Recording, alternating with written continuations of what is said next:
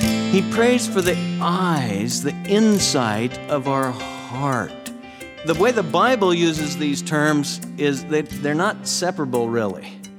And when he says that praise that the eyes of our heart, he's talking about our mind and insight and will and emotion. We're emotional beings. God created us this way. So, mind, emotion, will, it's all what the scripture calls our inner man.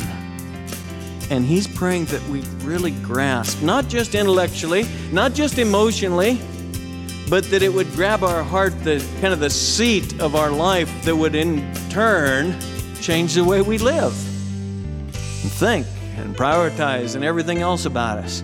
I pray that the eyes of your heart might be enlightened. Welcome to Abide in the Word with Pastor Scott Gilchrist. Today we continue in our study of the book of Ephesians. Pastor Scott brings part two of the message titled, What We Should Pray For. We invite you to follow along with us now as we get started. Give thanks. He says, I don't cease giving thanks. In fact, when you stop and put those two words together, cease or not ceasing and giving thanks, this is what the Bible tells us to do, period, doesn't it? In everything, give thanks, for this is God's will for you in Christ Jesus. 1 Thessalonians 5:18. And in fact, Paul in this epistle is going to command this. He says in chapter 5 that an earmark of a spirit-filled or a spirit-controlled Christian is that they give thanks for all things at all times. So let me encourage you to salt your prayer life with thanksgiving all the time. Paul said to, and he's going to tell us to specifically up in chapter 5, verse 20, I was just quoting. But now he's modeling that. And I say, uh, if you see people that are doing well, give thanks. But if you say, well, some of them aren't doing well, though, some of them I can't say, you know, I've witnessed to people and I don't see a faith, I don't see a love. Well, for this reason, flows right on the heels of 202 words also. And you can always go back and give thanks for what God has done and who God is. And ultimately, Paul knew plenty of that because, you know, it wasn't all easy in Ephesus. Remember the riot? Remember when Paul was facing and lots of times, Paul had a life just like ours. He didn't see just victory, victory, victory. And every, every church wasn't the Ephesian church, that's for sure.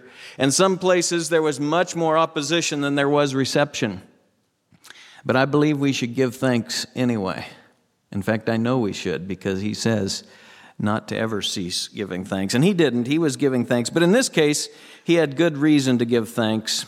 And uh, now let's notice what he prayed for while making mention of you in my prayers, that the God of our Lord Jesus Christ, the Father of glory, may give to you a spirit of wisdom and a revelation in the knowledge of Him. Now remember, this is what we call a prison epistle. Paul's writing from prison. You check the prayers of the prisoner Paul out, and you won't find prayer for physical things. I am humbled by that because I'm afraid I spend too much time already praying for physical stuff. And I've already got so much, and I'm in good health, and I've got my freedom, and nobody's persecuting me. I can proclaim Christ freely. Paul's in prison, and the tone, the warp, and the woof of his prayer life is for spiritual things. Now, I'm not saying we shouldn't pray for physical things. Give us this day our daily bread, Jesus said to pray. And I think we should pray about everything. But if, even if you look at the Lord's Prayer, what we call the Lord's Prayer there in Matthew 6, I was just quoting verse 11. If you look at the prayer, the emphasis is not, give me that daily bread. Give me that raise and pay. Give me that newer car. Give me that bigger house. Give me that longer vacation. Give me a better deal in the union contract. That's not the emphasis of prayers of Scripture. And we can pray about everything, but we should pray like the scripture models for us. And Paul prays here for spiritual things. In fact, if I were to parallel verse 17 to the end, and I want to remind you of this, verse 23, and we'll take a second look at it next week in more detail. But you've got a parallel here between what he's already said we have in Christ. I pray that they know what they have in Christ. That's what he's praying.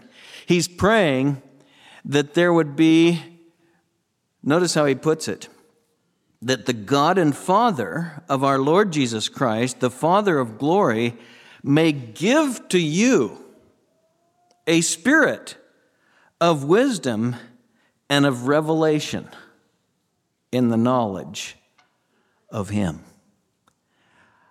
He's not praying that the Lord would give His Holy Spirit to them. Don't, don't misunderstand Him. He's already said, We have been given the Holy Spirit.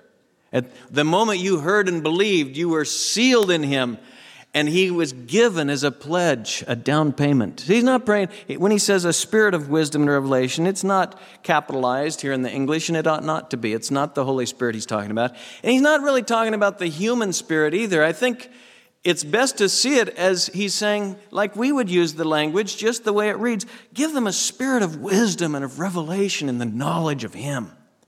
Somebody trans, uh, translated it really, but paraphrased it that the Holy Spirit would so work on our spirit that we would have a disposition and an ability and an attitude of knowing what we have.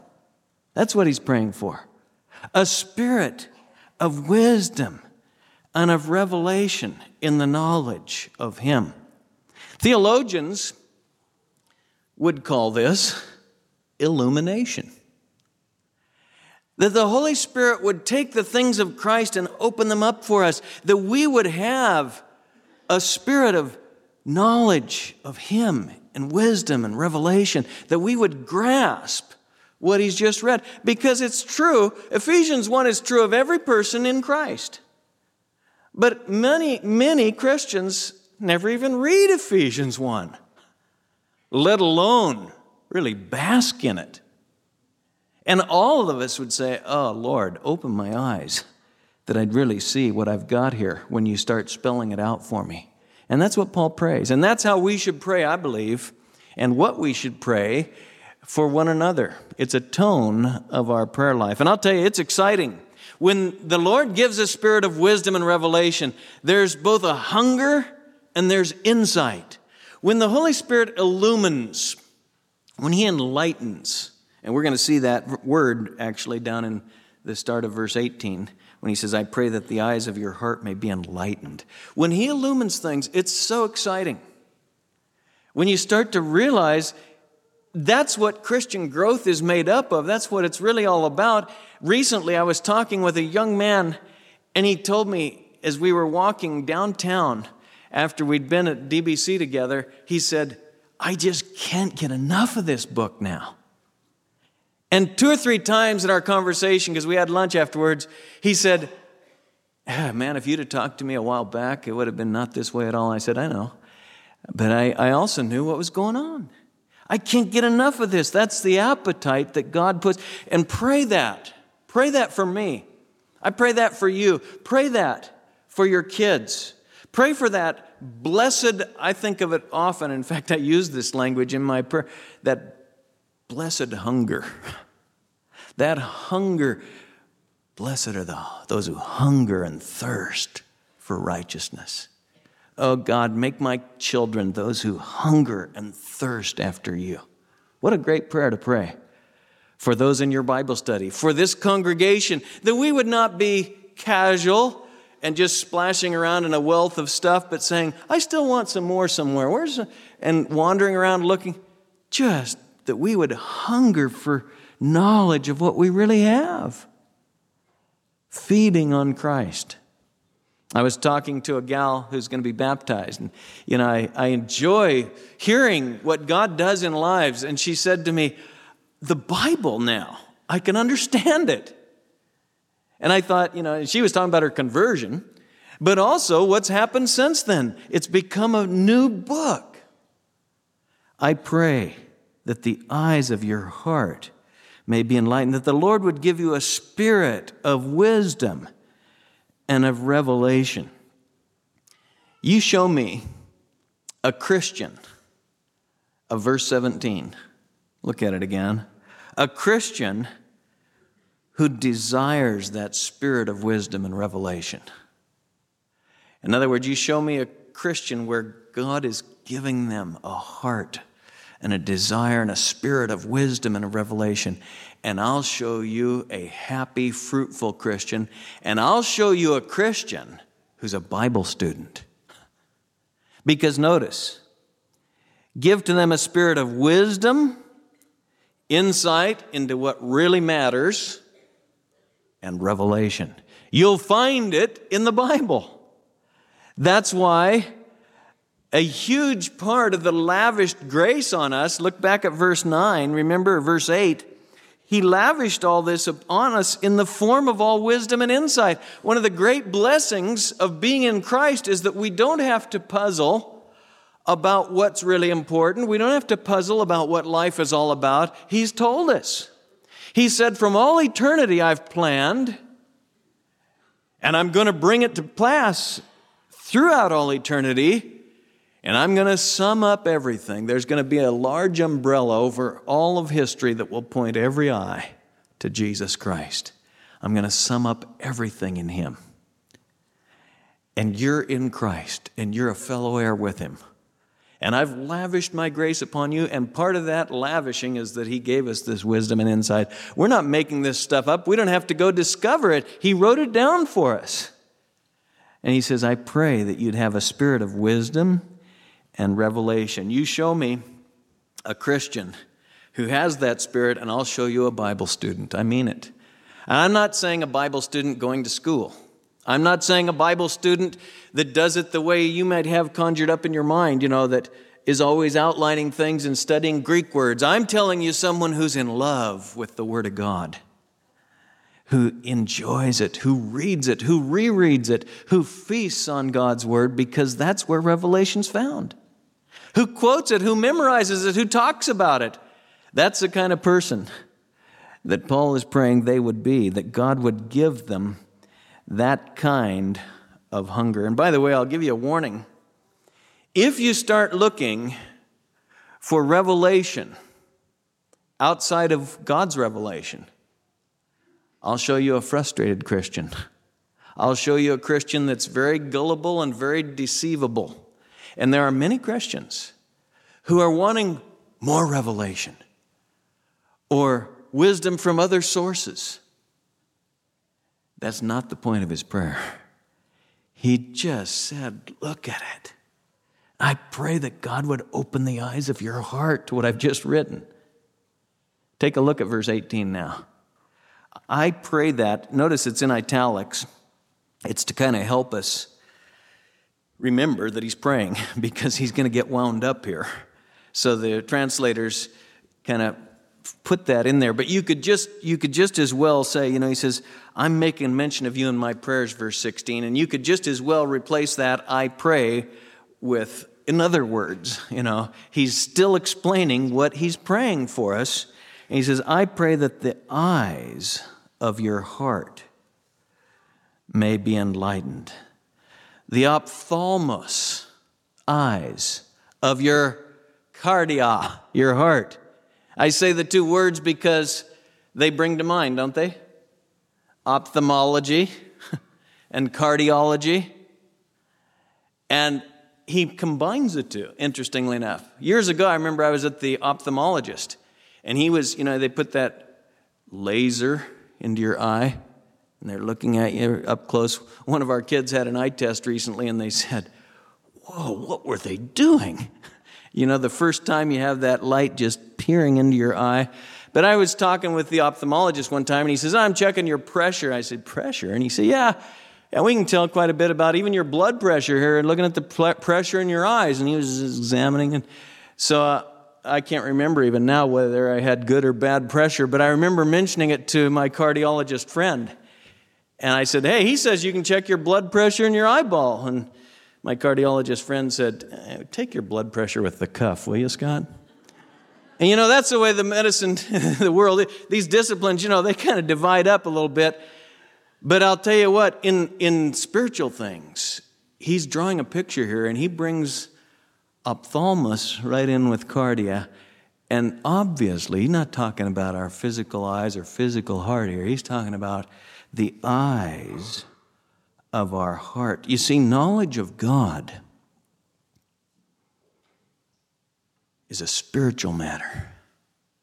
He's not praying that we would merely have it all cataloged intellectually.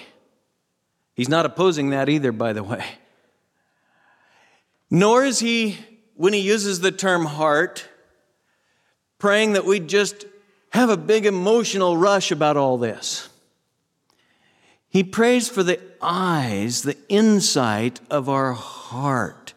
And in the ancient world, they didn't make near the distinction between heart and head that we tend to. You know, just the other day, somebody said, Well, they've got it here, but they don't have it here. And, you know, and I know we think that way, and it's helpful to think that way to some extent. But the way the Bible uses these terms is that they're not separable, really. And when he says that praise that the eyes of our heart, he's talking about our mind. In fact, mind and heart are really hard to divide in Scripture. And insight and will and emotion. We're emotional beings. God created us this way. So, mind, emotion, will, it's all what the Scripture calls our inner man. And he's praying that we'd really grasp, not just intellectually, not just emotionally, but that it would grab our heart, the kind of the seat of our life that would in turn change the way we live and think and prioritize and everything else about us. I pray that the eyes of your heart might be enlightened. You might as well read illumined. In fact, if you are familiar with the illumination, it's good to kind of swap those terms in your mind. And the scripture does, by the way, that even the translators do. You'll find this word going both ways. But they both mean the same thing. And we were talking about it in Revelation 1. Jesus Christ's eyes, God's eyes, are like a flame of fire. They need no outside light source. They are absolutely able. But we, our eyesight is dependent on light. You put us in complete darkness, we're not going to see anything. God sees everything because his lies, it's like they're internally lit.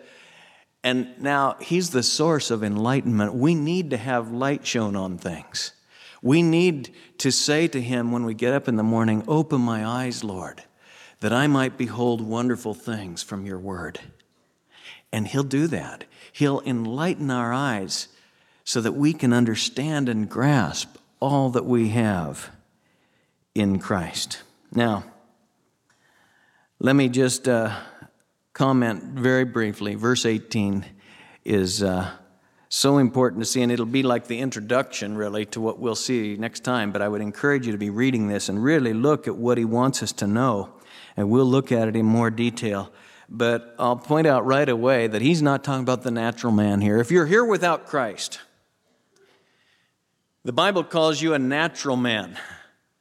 Uh, you need to be reborn. You've been born naturally. We were all born into Adam and we all inherited his kind of life, death life. We need to be reborn into Christ by his Holy Spirit. We need his life. And when we're reborn, we become spiritual. And the eyes of our heart then can be enlightened. And that is really what spiritual growth is all about the knowledge of him. But if you're here without Christ, first of all, you need to come to Christ. And he's not praying here for non Christians. And by the way, I, am reminded of this that Jesus said, I don't ask on behalf of the world, I ask on behalf of those you've given me out of the world. And the apostle follows suit here. And most of our prayer life, and I say this, I don't want to be misunderstood, most of our prayer life should be focused on the saints. You'll look a long time in Scripture to find long lists of unsaved people being prayed for and that sort of thing. Now, the heart that prays for the lost, don't misunderstand me. I believe it's God's heart. But our prayer should be that Christians, as we understand what we have in Christ, more people will come to Christ. We'll be more effective, we'll bear more fruit. And so pray for Christians and pray specifically. Notice Look at the last phrase of verse 17 the knowledge of Him. This is Christian growth. Turn over to chapter 4. Just glance ahead with me. Chapter 4, um, verse 13. I mean, this is the definition, really, of Christian growth. Until we all attain, verse 13, to the unity of the faith and of the knowledge of the Son of God, to a mature man, to the measure of the stature which belongs to the fullness of Christ. He says we're building up the body of Christ until we attain to what? The knowledge of Christ. That's why Paul said, Oh, I want to know him. That's why Daniel said, The people who know their God, those are the ones who will display strength and take action. The great need in my life is to know him. And so when we pray for one another, pray that we'd really know Christ. And we do so then with humility and dependence. And when we come to the Word, it isn't just an intellectual exercise. It's that. Apply yourself, study, outline, dig in, do whatever helps. Because you see, He's not divorcing the heart from the mind or the, either of them from the emotions. He's simply combining all these things so that we'd grasp this, that we'd know. And so you watch and listen to his language that we might know what is the hope of his calling, what are the riches of the glory of his inheritance, what is the surpassing greatness of his power. How are we going to know these things? As we open up God's word, as we spend time in God's word, as God's word is opened in public settings where it's taught. That's how we'll know these things. But ultimately, when the Holy Spirit uses all these activities to illumine or enlighten the eyes of our heart. What should you pray for? I really believe this is what we should pray for. Oh, pray for your daily needs. Give us this day. It's good every meal, I think. I mean, every meal I see in the scripture, that's what they tended to do. It's a reminder we wouldn't have food if it weren't for Him. Pray for everything, but pray for the real important things the most. Pray for me that the eyes of my heart would be absorbed with and enlightened regarding the knowledge of Jesus Christ and the hope we have in Him. I'll pray that for you. Pray that for one another.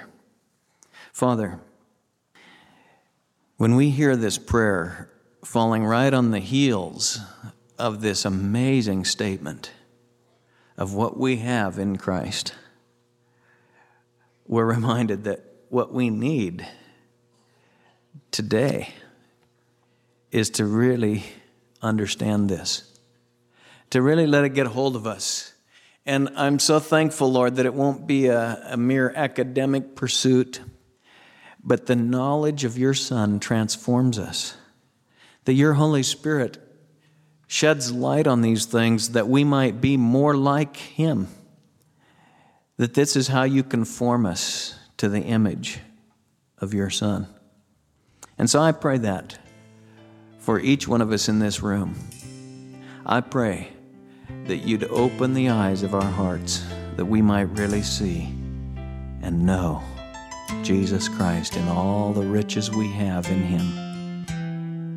And we pray in His matchless name. Amen.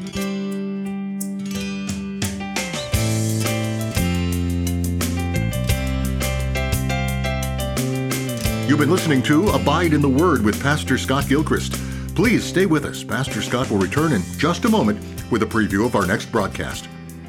Today's program was titled What We Should Pray For, a message from our study of the book of Ephesians.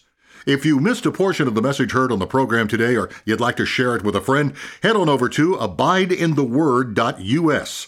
A free copy of today's entire message is available there for you to stream or download at your convenience.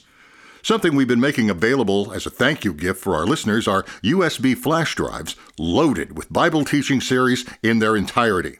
So currently, we're offering the entire teaching of the Gospel of Matthew. That's 109 full length messages, over 50 hours of clear, Christ centered Bible teaching on this important introductory book of the New Testament. We'd like to make these teachings available to you, our listeners. Just make your request along with your gift of any size to the ministry of Abide in the Word. You can do that during regular business hours by calling 503 524 7000 or mail at P.O. Box 19191 Portland, Oregon 97280. You can simply click on Contact Us at abideintheword.us anytime. We'd love to put one of these valuable resources in your hands. Now, before we end our time today, let's go to Pastor Scott for a preview of our next broadcast. This knowledge of the hope of our calling, the riches of our inheritance, and the power, His great power that's available to us. This is spiritual knowledge. This isn't just head knowledge in the way we think of it. It isn't just academics, nor is it emotionalism. It's what the scripture uses this term, the eyes of your heart. And for in biblical language, the heart spoke of the mind, the will, the emotions, the whole inner man.